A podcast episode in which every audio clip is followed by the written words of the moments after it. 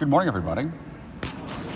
You are having a great new year as we celebrate today this solemnity of Mary, Mother of God.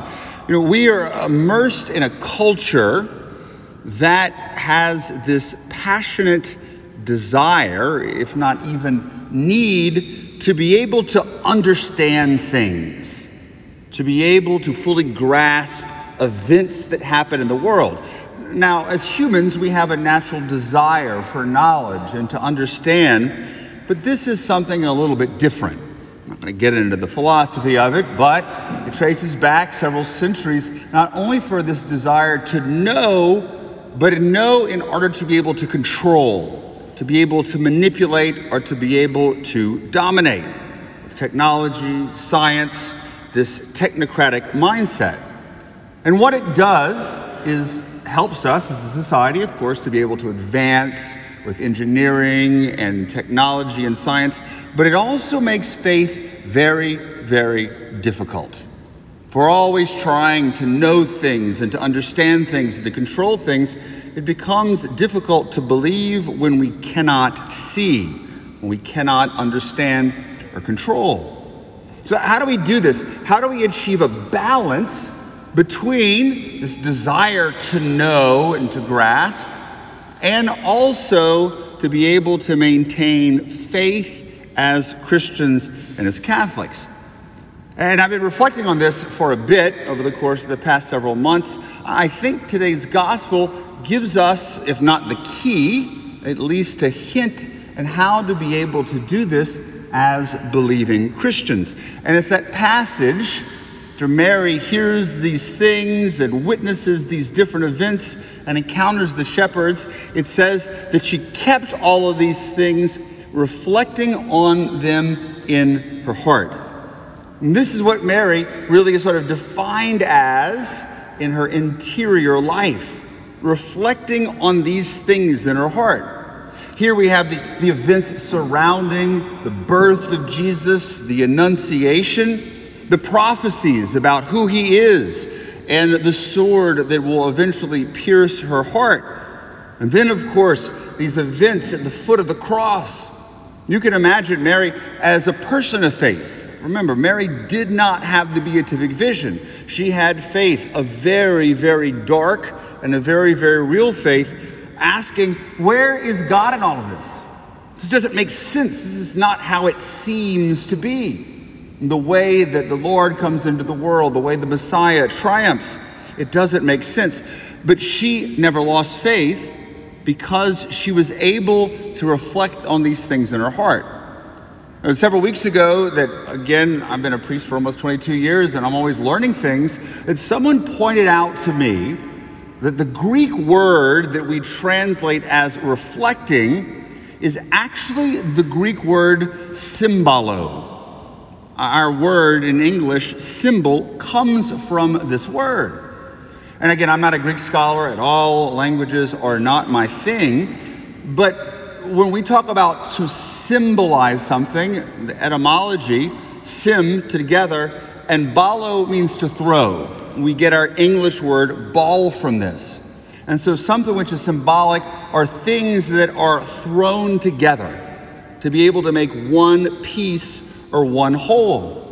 So, a very literal translation of this is that Mary symboled these things in her heart. She took all of these different events, these different prophecies, which didn't necessarily make sense in her head, and she symboled them, she put them together, she threw them together in her heart. I will argue that this is a type of prayer or even contemplation as sort of the highest form of prayer. How to explain it? I really don't know. I did my best in trying to come up with a few analogies. Eh, maybe it's like doing a puzzle, one of these big jigsaw puzzles. You have all these pieces spread out. How do they go together? Well, it's not obvious at first. You may do some work in putting the red pieces here and the green pieces here and then trying to make them all fit together. These are the puzzle pieces, the events that we symbol together in our heart. I prefer crossword puzzles. I do them a fair amount of time. And if you've ever done a crossword puzzle or any other kind of word puzzle, you're working at it and working at it and you finally can't figure out any of the words. So you step back, maybe come back a day later, and then you look at it again from a new perspective, a wider perspective, and then all of a sudden, oh wait, you can fill it in in about five minutes. That's symboling it together.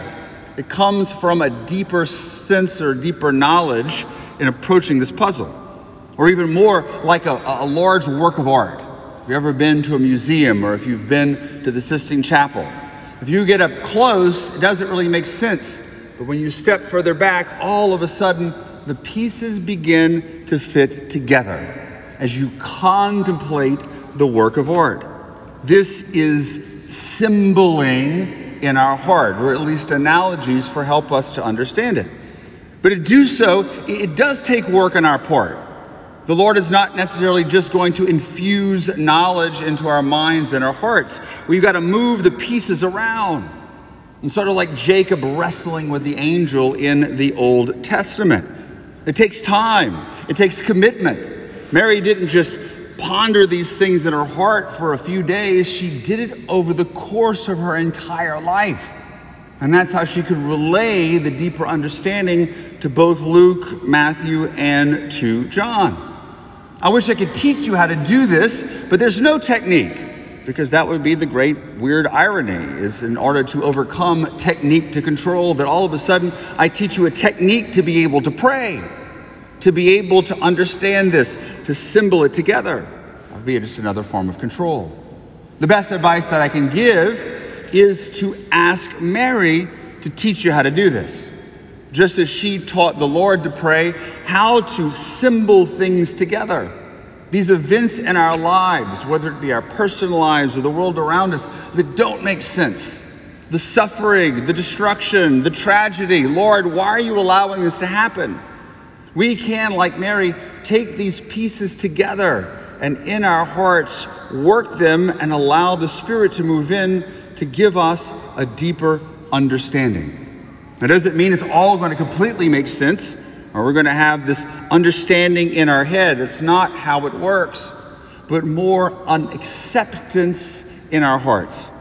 That yes, these terrible things are happening around us, these things that don't make sense, but somehow, if we take them into prayer, we understand that the Lord is working through them, particularly when they don't make sense.